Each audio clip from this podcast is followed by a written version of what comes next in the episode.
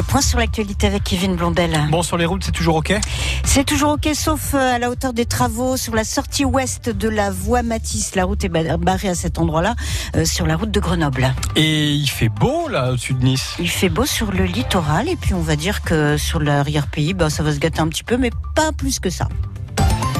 La Palme d'Or décernée à un récidiviste hier soir. Le cinéaste suédois Ruben Östlund, déjà lauréat en 2017, l'emporte une nouvelle fois pour son film Sans filtre ou Triangle of Sadness en version originale, sorte de satire des riches de ce monde et de plein de nos travers.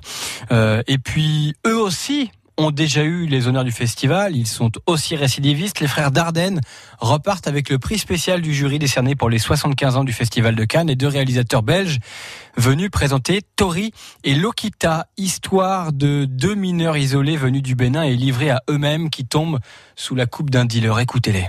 Nous, c'est-à-dire qu'on on essaie de faire un cinéma qui regarde un peu le monde dans les yeux et on essaie de mettre au centre de nos images des gens qui sont en marge qui ne sont justement pas au centre. Et on essaie que ces gens que nous mettons au centre de nos images ne soient pas des cas, mais ce sont des êtres humains qui ont une histoire. Et ce ne sont pas des représentants ni une typologie sociale dont on se servirait pour développer un discours. Mais on s'intéresse vraiment à eux, vraiment. Et c'est pour ça qu'on passe autant de temps à les filmer. La palmarès complet à retrouver sur euh, francebleu.fr. Le film Palme d'Or sans filtre dont je vous parlais, eh ben les Canois vont le découvrir aujourd'hui puisque trois projections sont réservées aux habitants de la ville. Euh, il suffisait de venir chercher ses places hier en mairie. Ce sera donc le point final d'un 75e festival de Cannes. Noir de monde, les restaurateurs de la ville ont travaillé comme des fous pendant 15 jours, se réjouit Alain Laouti à Cannes. C'est le président de l'UMI, le syndicat de l'hôtellerie-restauration.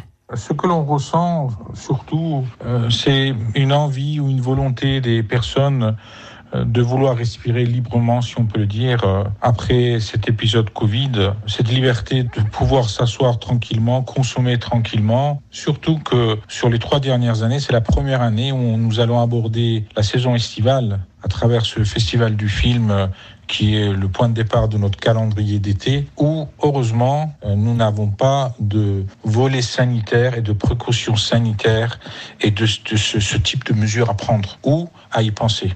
Donc déjà ça, ça fait respirer. Et nous souhaiterions et nous restons vivement sur cet optimisme pour euh, cet été qui se, présente devant nous. Voilà, Festival de Cannes réussi sur le plan euh, artistique, oui, mais aussi touristique. C'est important après tout. Dans le reste de l'actualité, de moins en moins d'espoir de retrouver Augustine dans la Tinée. Euh, la dame de 88 ans disparue mardi dernier, elle souffre d'Alzheimer, aperçue pour la dernière fois à la station-service de Saint-Étienne de Tinée et recherchée depuis par, euh, par des bénévoles et, et, des équipes. On y revient là encore sur francebleu.fr. Le chaos au Stade de France hier soir. Il accueillait la finale de la Ligue des champions de foot, remportée par le Real Madrid 1-0 face à Liverpool. Il a aussi été le théâtre de nombreux incidents tout autour. Des centaines de supporters sans billets ou avec des ont tenté de forcer les contrôles euh, d'après le ministre de l'Intérieur. Résultat, coup d'envoi repoussé plus d'une demi-heure. Vrais supporters anglais refoulés à l'entrée. Intervention parfois très musclée des forces de l'ordre autour de l'enceinte avec des images diffusées partout dans le monde entier. Ça fait désordre, Nicolas Perronnet. Lionel venait juste de passer les contrôles quand les incidents ont éclaté derrière lui. Beaucoup de supporters de Liverpool n'avaient pas de place et ont essayé de, franchir les grilles. Euh, la police est intervenue avec la crimo et tout. En cause, un filtrage au compte-goutte. La faute, selon l'UEFA, à des supporters ayant acheté de faux billets ne fonctionnant pas une fois arrivés au tourniquet. Audrey a finalement pu rentrer juste pour le coup d'envoi. On voyait leur tourner, donc on sent l'inquiétude. Les gens qui patientent, qui commencent à s'énerver quand on voit qu'il reste une demi-heure, dix minutes. Donc oui, il y a des gens qui ont essayé de passer certaines grilles ou autres, des supporters énervés déjà un peu euh, ivres. Mais dans l'ensemble, c'était des problèmes d'organisation. Il y avait deux stadiers par porte seulement, c'était pas suffisant. À deux ans des Jeux Olympiques à Paris, le plus gros événement sportif organisé en France depuis l'Euro 2016 a tourné au fiasco. Une soirée gâchée pour Abdel. En termes d'image, on reçoit la finale en France et on se retrouve à, à montrer une mauvaise image euh, d'accueil de rentrer dans des conditions euh, sans billets. Alors c'est regrettable, c'est regrettable. L'UEFA assure vouloir au plus vite éclaircir la situation avec les autorités françaises et la Fédération française de football chargée des accès au stade. Le club de Liverpool demande également l'ouverture d'une enquête. Bon, Marseille, de son côté, a montré hier soir qu'en France, on sait quand même accueillir de grands événements avec la finale de la Coupe d'Europe de rugby au Vélodrome remportée par La Rochelle, 24 à 21 face au Leinster.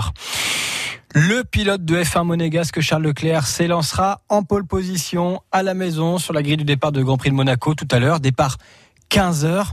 Il a signé le meilleur temps des qualifications devant son équipier chez Ferrari, Carlos Sainz. Le leader du championnat, Max Verstappen, n'est que quatrième. Voilà, donc je vous le rappelle, si vous aviez prévu à tout hasard une balade à Monaco, vous oubliez. Roland Garros, c'est fini pour les Français. Tous passés à la trappe avant la deuxième semaine. Alizé Cornet, Gilles Simon de Niçois, bah c'est pareil. Euh, pour euh, Simon, c'était son dernier Roland Garros à 37 ans. Hugo Gaston était le tout dernier tricolore en lice hier soir. Il a perdu en 3-7, 6-3, 6-3, 6-3, c'est tout rond. Les affaires se corsent pour les basketteurs d'Antibes. Demi-finale des playoffs de Pro B ce soir pour continuer à rêver de monter. Euh, les Sharks reçoivent Alliance Sport Alsace à l'Azur Arena à 17h. Première manche de leur bras de fer. Euh, la première équipe à deux victoires file en finale. C'est pas bien compliqué. Enfin, les basketteurs monégasques, eux, vainqueurs hier soir à Strasbourg lors du match 2 des quarts de finale de Pro A, tous jouera demain. Avec la réception des Alsaciens sur le Rocher, le vainqueur là filera en demi pour le coup. Et puis les mots du jour, Kevin. Bonne fête, maman. On célèbre aujourd'hui celles qui nous ont donné la vie en ce dimanche. Bon, c'est surtout l'occasion de passer du temps ensemble, de leur faire plaisir et bien souvent, oh, il y a le petit cadeau pour ça. On a demandé aux Niçois ce qu'ils ont acheté pour leur maman pour la fête des mères. J'ai fait un lot, je lui ai pris un bijou tout en strass qui est super joli. Je lui ai fait un gros coffret cadeau avec tous les scrubs de la gamme qui sont faits. Elle est gâtée votre maman? Ouais, toujours, toujours. après, une maman, on en a qu'une. Je n'ai aucune idée. Je pense que peut-être un sac ou un truc pour la maison, ça peut changer. C'est original et voilà, on verra au feeling. J'ai acheté euh, un maillot parce que du coup, il y a l'été qui arrive et puis euh, Magic a voulu un maillot. Et euh, demain, je vais lui acheter un petit bracelet parce que ma mère elle dans les bijoux et je trouve que ça fait toujours plaisir. Moi, ce serait une paire de Adidas. Elle a une couleur originale qui est le bleu ciel, un peu, vu que je sais que c'est sa couleur préférée. Pour l'instant, je sais pas, mais elle, elle est plutôt bijoux. Mais après, c'est compliqué parce que les bijoux, c'est un peu personnel. On sait jamais vraiment si ça va plaire. Normalement, on a les mêmes goûts, donc ça va. Je vais lui offrir un bijou mini, parce qu'elle aime bien mini. Et après, je lui ai pris euh, une nuisette qu'elle voulait, dans les messages subtils qu'elle laisse. Oh, elle est sympa celle-là. Oh, ça c'est beau. Tiens, j'ai vu ça sur Internet. Voilà. Allez, bonne fête à nos mamans, qu'on mette des gros sous pour le cadeau ou juste des petites intentions.